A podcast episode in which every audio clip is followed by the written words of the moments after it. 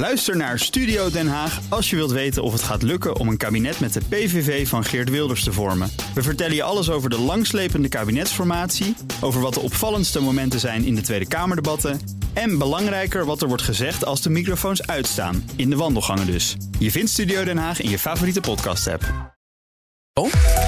En een van de gemeenten die financieel hard geraakt wordt is Vijf Herenlanden. En de burgemeester daar is BNR's voormalig hoofdredacteur Sjors Freulich... die daar een jaar geleden is begonnen. Dat zijn twee goede redenen om dus Sjors Freulich uit te nodigen als gast. Welkom Sjors of meneer de burgemeester. Ja, dat is natuurlijk een beetje... Hè, ik zag allerlei mensen high-fiven door het pand net... maar het is toch meneer de burgemeester. Uh, zeggen we u of jij? Nou, ik zou, zou het maar bij jij houden. Anders, anders wordt het heel ongemakkelijk, denk ik. Nou ja, dat doen we dan. Het is een hele gekke toch, Sjors? Want ja, we hadden het er ook even over, mhm. vlak voor de uitzending. Bestuurders moet je altijd aanspreken als journalist met u. Nou ja, om een zekere afstand te bewaren. Maar ja, het mag ook. Met jou is dat dan weer heel gek. Ik zou zeggen wat u wilt. nou ja, uh, ik, ik, uh, ik constateer geen ambtsketting. Nee, keten, hè? Keten, ja, ja, heel ja, nee, maar je mag, uh, dat is ook wel goed uh, voor jullie om te weten... je mag niet in een andere gemeente de ambtsketen dragen. Waarom is dat? Nou, omdat, uh, stel, er komt hier een Japanner langs... die loopt hier langs en die ziet mij met die keten... die denkt, hé, hey, daar heb je de burgemeester van Amsterdam. Dus je mag niet in een andere gemeente... dan je eigen gemeente de ambtsketen dragen. Heel soms gebeurt het, hè, als je bijvoorbeeld een koninklijke onderscheiding... ergens anders uitdeelt. Maar dan is het gebruik dat de burgemeesters elkaar daarvan op de hoogte stellen... en ook toestemming vragen om in die gemeente de ambtsketen te dragen. Wat een regeltjes eigenlijk heb je mee te maken ineens. Ja, ja, Dat is toch een leuk wetenswaardigheid. Uh, in het jaar van de pandemie werd je burgemeester zonder politieke ervaring. Um, was dit niet een hele grote sprong in het diepe? Ja, ik heb het ook zo genoemd. Een, een, uh, een sprong van de hoge duikplank in een heel koud zwembad was het. Ja, maar, ik heb er gelijk bij gezegd. je zelf ermee, maar ja. dit is het openbaar bestuur. Dus ja. ja, was het niet een te grote sprong vooraf? Hè? Want misschien allemaal fantastisch uitgepakt, maar. Nou, kijk, ik, ik ben daar niet zomaar aan begonnen. Ik, ik heb me wel, uh, terwijl ik hier nog werkte, laat ik zeggen, in mijn vrije uurtjes heel goed voorbereid op die, uh, op die functie. En daar ben ik twee jaar mee bezig geweest. Dus dat was niet even, even, uh, even wat dossiertjes lezen en we gaan het eens proberen. Dus ik wist wel wat me te wachten stond. En door mijn journalistieke werk ja, was ik sowieso al heel erg geïnteresseerd in de, in politiek. Ja. En ik, ik woonde ook al heel lang in de gemeente waar ik nu burgemeester ben. Dus ik wist ook wat daar gaande was en wat er aan het gebeuren was. En ja, dat heeft mij ook echt wel getriggerd om, om het te gaan doen. Ja, en was dat voor de vertrouwenscommissie genoeg reden om dan te zeggen: nou ja, dan zit hier de juiste man op de juiste plaats? Ja, dat, dat, dat moet je aan de vertrouwenscommissie vragen. Maar natuurlijk heeft het meegespeeld dat ik de situatie daar ken en ook mhm. de, de, de, de pijnlijkheden die met die fusie te maken hebben, heel goed van dichtbij uh, heb gekend. Maar ik denk niet dat ze me daarom alleen daarom genomen hebben. Nee, nee dat, dat hoop ik niet. En heel kort terugblikken, hè, dan doen we natuurlijk ook met ondernemers vaak uh, op een nieuwe positie. Als we nou naar, laten we zeggen, het, het, het meest positief of het negatief, laten we het ook anders noemen. Mhm. Wat was nou het meest uitdagende van het afgelopen jaar als burgemeester? Ja, dat is natuurlijk corona. Dat is iets wat je je niet kunt uh, voorstellen. Kijk, als burgemeester word je daarmee geconfronteerd. En uh, het voordeel was dat geen enkele burgemeester dit ooit had meegemaakt. Dus wat dat betreft stond ik, uh, laat ik zeggen, op, het, op hetzelfde niveau als heel veel andere burgemeesters. Maar het lastige is dat je eigenlijk twee kanten van jezelf moet laten zien. Ook in de functie. Aan de ene kant moet je er zijn voor mensen die het heel moeilijk hebben. En bij ons in de gemeente zijn heel veel mensen overleden aan corona. Tegen de 50 ongeveer.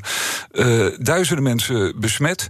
Eh, heel veel ondernemers die het ongelooflijk zwaar hebben. En die probeer je natuurlijk, ja, soms letterlijk, dat kan helaas niet, maar in elk geval figuurlijk een, een arm om de schouder te doen. Dus dat is de ene kant van het burgemeesterschap.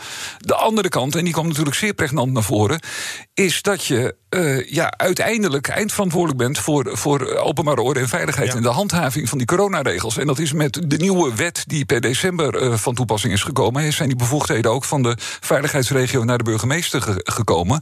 Dus ik voel me daar heel verantwoordelijk voor om, om ook die handhaving goed te doen. Maar met die handhaving moet je tegen die ondernemer waar je gisteren uh, bij was om hem een beetje te troosten, ja. de volgende dag langs en te zeggen: joh, dit kan gewoon niet. En als ja. je het nog één keer doet, dan gaat die zaak dicht. Ik kan me nog herinneren, helemaal aan het begin van de pandemie, ja, jij zit veel op Twitter ook. Uh, condoleerde je ook uh, ja. mensen echt persoonlijk? Ja. Nou, op een gegeven moment werd dat natuurlijk ondoenlijk, want er werden zoveel mensen ziek, hè, dus dat was gewoon niet meer te doen. Wanneer was nou voor jou het moment om dat dan los te laten? Want het lijkt me ingewikkeld. Nou, dat had niet zozeer met de hoeveelheid te maken. Want uh, 50 is natuurlijk een ongelofelijke hoeveelheid. Maar ik heb, ik heb denk ik de meeste nabestaanden van die overledenen wel kunnen condoleren. Op een gegeven moment was het voor de GGD niet meer mogelijk om al die personalia aan alle burgemeesters in Nederland door te geven. Dus wij konden op een gegeven moment niet meer heel snel contact zoeken met de nabestaanden. Want ik krijg natuurlijk. En hoe vond je dat? Want je bent wel natuurlijk naar buiten getreden steeds als de burgemeester die mensen echt persoonlijk condoleert en dat ook aan iedereen laat weten. En op een gegeven moment kan dat dan niet meer. Want dat, dat kan ook afstralen op jou. Ja, dat is zo. Maar ik heb dat geprobeerd uit te leggen. En het is natuurlijk, eh, kijk, we zijn een redelijk grote gemeente uh, qua, qua oppervlakte en zo. Maar het zijn natuurlijk allemaal redelijk uh, kleine, nou, kleine kernen en overzichtelijk aantallen. Maar wat ik vooral wil zeggen, mensen kennen elkaar. Dus ik krijg echt wel niet per se via de GGD, maar ook via andere kanalen te horen uh, wie er ziek is of wie er is overleden. En dan moet je altijd ook wel even afwachten of mensen het op prijs stellen dat de burgemeester belt. Hè, want die zijn natuurlijk echt met andere dingen bezig. Maar gelukkig, in bijna alle gevallen is het zo dat het ongelooflijk gewaardeerd wordt. En dat is dan wel weer heel mooi van burgemeester, dat je zelfs in zo'n hele moeilijke tijd uh, iets minder negatiefs kunt brengen. Ja. ja eh, wie ben je eigenlijk op Twitter? Uh, de journalist of de bestuurder? Ik ben geen journalist meer, dus ik ben natuurlijk de bestuurder. Ja, dat zeg ik. Ik zag je tweeten nog niet zo lang geleden. Volgens mij was dat gisteren over een CNN-verslaggever... die in tranen uitbarstte. Laten we er even naar gaan luisteren.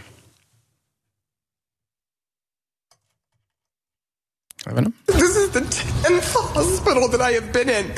And to see the way that these families have to live after this and the heartache that goes so far and so wide, it's really hard to take. Nou, we hebben het er gisteren in het eh, mediapanel ook over gehad. Jij schreef erbij, uh, George, wat een echte verslaggever is dit. Haar hart spreekt en breekt.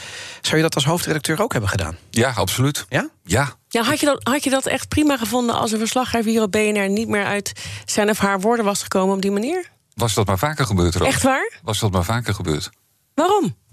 Omdat ik een mens wil horen. Omdat ik iemand wil horen die geroerd is, die in een ziekenhuis is binnengestapt en niet weet wat ze ziet en niet weet wat ze met die emoties aan moet. Dat is verslaggeven. Gewoon letterlijk het woord.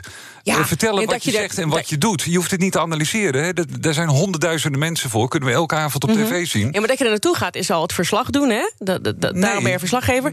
Maar deze dame kon nauwelijks uit de woorden komen. Nou, dat geeft toch aan hoe verschrikkelijk uh, het is wat er nu gaande is. En nogmaals, ik, ik zou hopen dat meer mensen het doen. Want dit is toch ook een manier om aan mensen duidelijk te maken... dat we in een crisis zitten die ongehoord is. Ja, maar dat is niet de taak van de verslaggever, toch, George? Nou, dat, ben, ik niet met je eens. ben ik niet met je eens. Je moet toch gewoon vertellen wat je hebt gezien? Nou, dat doet ze. En, nou. en, en hoe? Ik vond dat, dat haar boodschap niet echt... Ja, we kregen nog een preek op het einde. Ja, nu vind jij ook van alles, terwijl jij journalist bent, zeg je. Hè? Nou, ik vind wat van haar, ja. Ja, ja. nee, maar, nee, maar uh, ik, ik... Omdat, Zij, omdat zij natuurlijk ook hetzelfde vak heeft als ik. Dus daar kan ik best wel wat van vinden. Dat ik denk, dan is ik vind het niet een taak van een journalist... om zo'n preek te gaan geven Misschien aan Misschien maakt het uit of het in Amerika of in, de, of in Nederland is gebeurd. Maar goed, gisteren hebben we het hier ook al uitgebreid over gehad. Maar dat, is, dat toont ook misschien de manier waarop je burgemeester wil zijn... dat je naast de mensen staat. Ja, ja, maar je staat ook naast de mensen natuurlijk als nou ja, Niet alle burgemeesters zullen, daar, zullen in nou. ieder geval bij de inwoners de perceptie hmm. hebben dat. Je luistert naar BNR in de middag en onze gast is George Freulich, burgemeester van Vijf Herenlanden. Vanochtend meldde accountantskantoor BDO dat acht op de tien gemeentes in Nederland een begrotingstekort verwacht. Hoe staat jouw gemeente ervoor? Nou, wij zitten aan uh, gelukkig de goede kant van de zijde. Wij kunnen ook uh, met alles wat er gebeurt in onze gemeente... ik denk dat daar zo nog wel een vraagje over komt...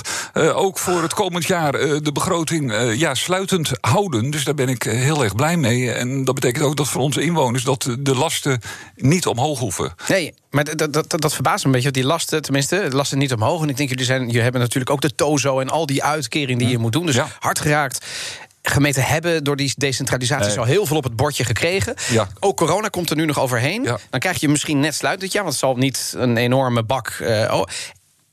Nee, maar kijk.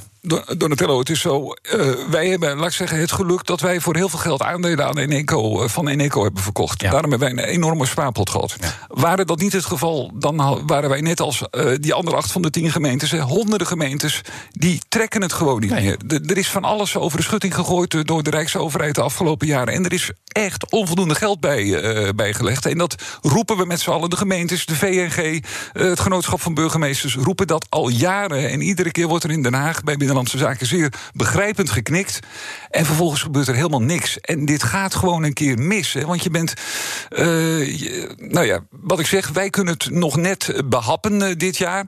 Maar je hebt het echt over voorzieningen voor, voor inwoners. Je hebt het over bibliotheken, over zwembaden. Wij hebben ook gekeken van ja, je moet misschien het groenonderhoud. Dat moet goedkoper, dus dat moet maar wat minder. Het gaat toch ook over de, de, de hulp bij een, een, een niet zelfbehoevende bejaarde die wordt afgeschaald. Dat kan dan straks toch ook niet meer? Nee, nee maar daar zit precies het probleem. Hè? Want als het gaat om inderdaad uh, WMO, heb je het dan bijvoorbeeld over. En de jeugdzorg. Wij zijn gelukkig uh, verplicht om dat natuurlijk gewoon te leveren en te betalen. En dat blijft gewoon doorgaan. Maar als je daardoor financieel door je bodem zakt, dan gaan die andere dingen, de bibliotheken, nee. het groenonderhoud, dat gaat eraan. En dat kan gewoon zo niet langer doorgaan. En die VNG, de Vereniging Nederlandse Gemeenten, die wordt natuurlijk door de jaren heen in Den Haag een beetje uh, uh, gepercipieerd als de vereniging nooit genoeg. Ja, dat, precies. Uh, er moet, moet altijd geld bij, geld bij, geld bij. Maar hier moet geld bij. Dit kan gewoon zo niet lang. Nee. Daarnaast heeft Vijf Landen, de gemeente, ook nog een langlopende rechtszaak verloren. Volgens mij in december nog tegen het bedrijf Niemandsbeton. Het heeft de gemeente 90 miljoen gekost. Ja. Ai. Ja, dat was een. een, een nou ik heb het een Hoeveel is dat op de gemeentebegroting? Ja, enorm veel. Onze begroting jaarlijks is, laat ik zeggen, 135, 140 miljoen. nee, kan, maar kan dat uit? Nou ja, uit niet. Maar kijk, wat ik zei, wij, wij hadden gelukkig die spaarpot van, uh, van uh, Eneco. Um, daar hadden we allemaal mooie fondsen en mooie bestemmingen voor. Hè, om, om een nieuwe gemeente, want we zijn een nieuwe gemeente, om te ontwikkelen. Om daarmee echt aan de gang te gaan. Om mooie dingen te doen voor de inwoners, voor de verenigingen, voor de organisaties, voor de ondernemers. Ja, dat kan nu allemaal niet meer. Is die gewoon leeg? Is die pot dus, leeg? Kijk, het is zo dat inderdaad onze lopende rekeningen, uh, als je het met thuis vergelijkt, gas, licht, huur en water, dat kunnen we allemaal betalen, ook het komend jaar. Maar de spaarpot is leeg. Ja, ja. dat is leeg. Ja. Nu, is het ook zo dat gemeenten die uh, krijgen natuurlijk pas geld van het Rijk ook. Als het Rijk het geld heeft uitgegeven, zou je kunnen zeggen. Dat is aan elkaar gekoppeld. Hè? Zou, zou dat niet eens een keertje moeten stoppen? Want zo kun je als gemeente toch ook bijna geen begroting maken? Nee, dat, dat is heel lastig. Maar kijk, ik, ik, zou, ik zou wel blij zijn als de, de, het Rijk gewoon uh, de afspraken nakomt van jullie doen hele belangrijke zaken als de WMO en de, en de jeugdzorg. Uh, geef daar gewoon genoeg geld voor. Dan, dan zijn we al een stuk rustiger. En dat geldt ook voor corona. Dat kost natuurlijk heel veel geld voor de gemeentes. Nou, daar wordt natuurlijk al in gecompenseerd en dat gaat goed. Dus daar wil ik op dit moment niet over zeuren. Maar uh, het kan zo niet doorgaan. En ik hoop dat een nieuw kabinet dat ook echt, uh, echt inziet. Ja, tot slot uh, wordt natuurlijk in Den Haag veel gesproken over corona. Onder andere over een avondklok. Dat is natuurlijk een maatregel die een burgemeester en een gemeente direct aangaat. Ja. Wat vind je daarvan?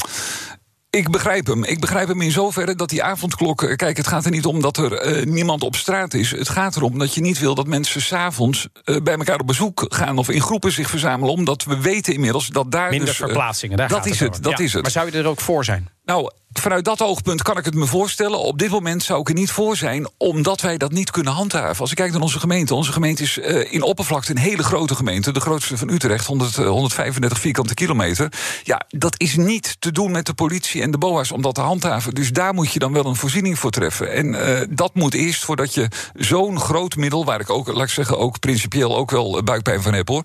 Uh, voor, voordat je zo'n groot middel gaat inzetten. Maar je begrijpt wel dat het erover gesproken wordt? Ja, dat begrijp ik heel goed. Dat begrijp ik echt heel goed. En ik begrijp ook gisteren in het, in het, in het debat dat de minister-president bijna heeft gesmeekt. Laat alsjeblieft deze optie wel op tafel liggen. Want helaas, helaas, misschien hebben we hem echt nodig. Dank, George Freulich, de burgemeester van Vijf Landen en natuurlijk de oud-hoofdredacteur van BNR Nieuwsradio. Ook Thomas van Zeil vind je in de BNR-app. Je kunt live naar mij luisteren in Zaken doen. De BNR-app met breaking news, het laatste zakelijke nieuws... en je vindt er alle BNR-podcasts, bijvoorbeeld Het Nieuwe Geld. Download nu de gratis BNR-app en blijf scherp.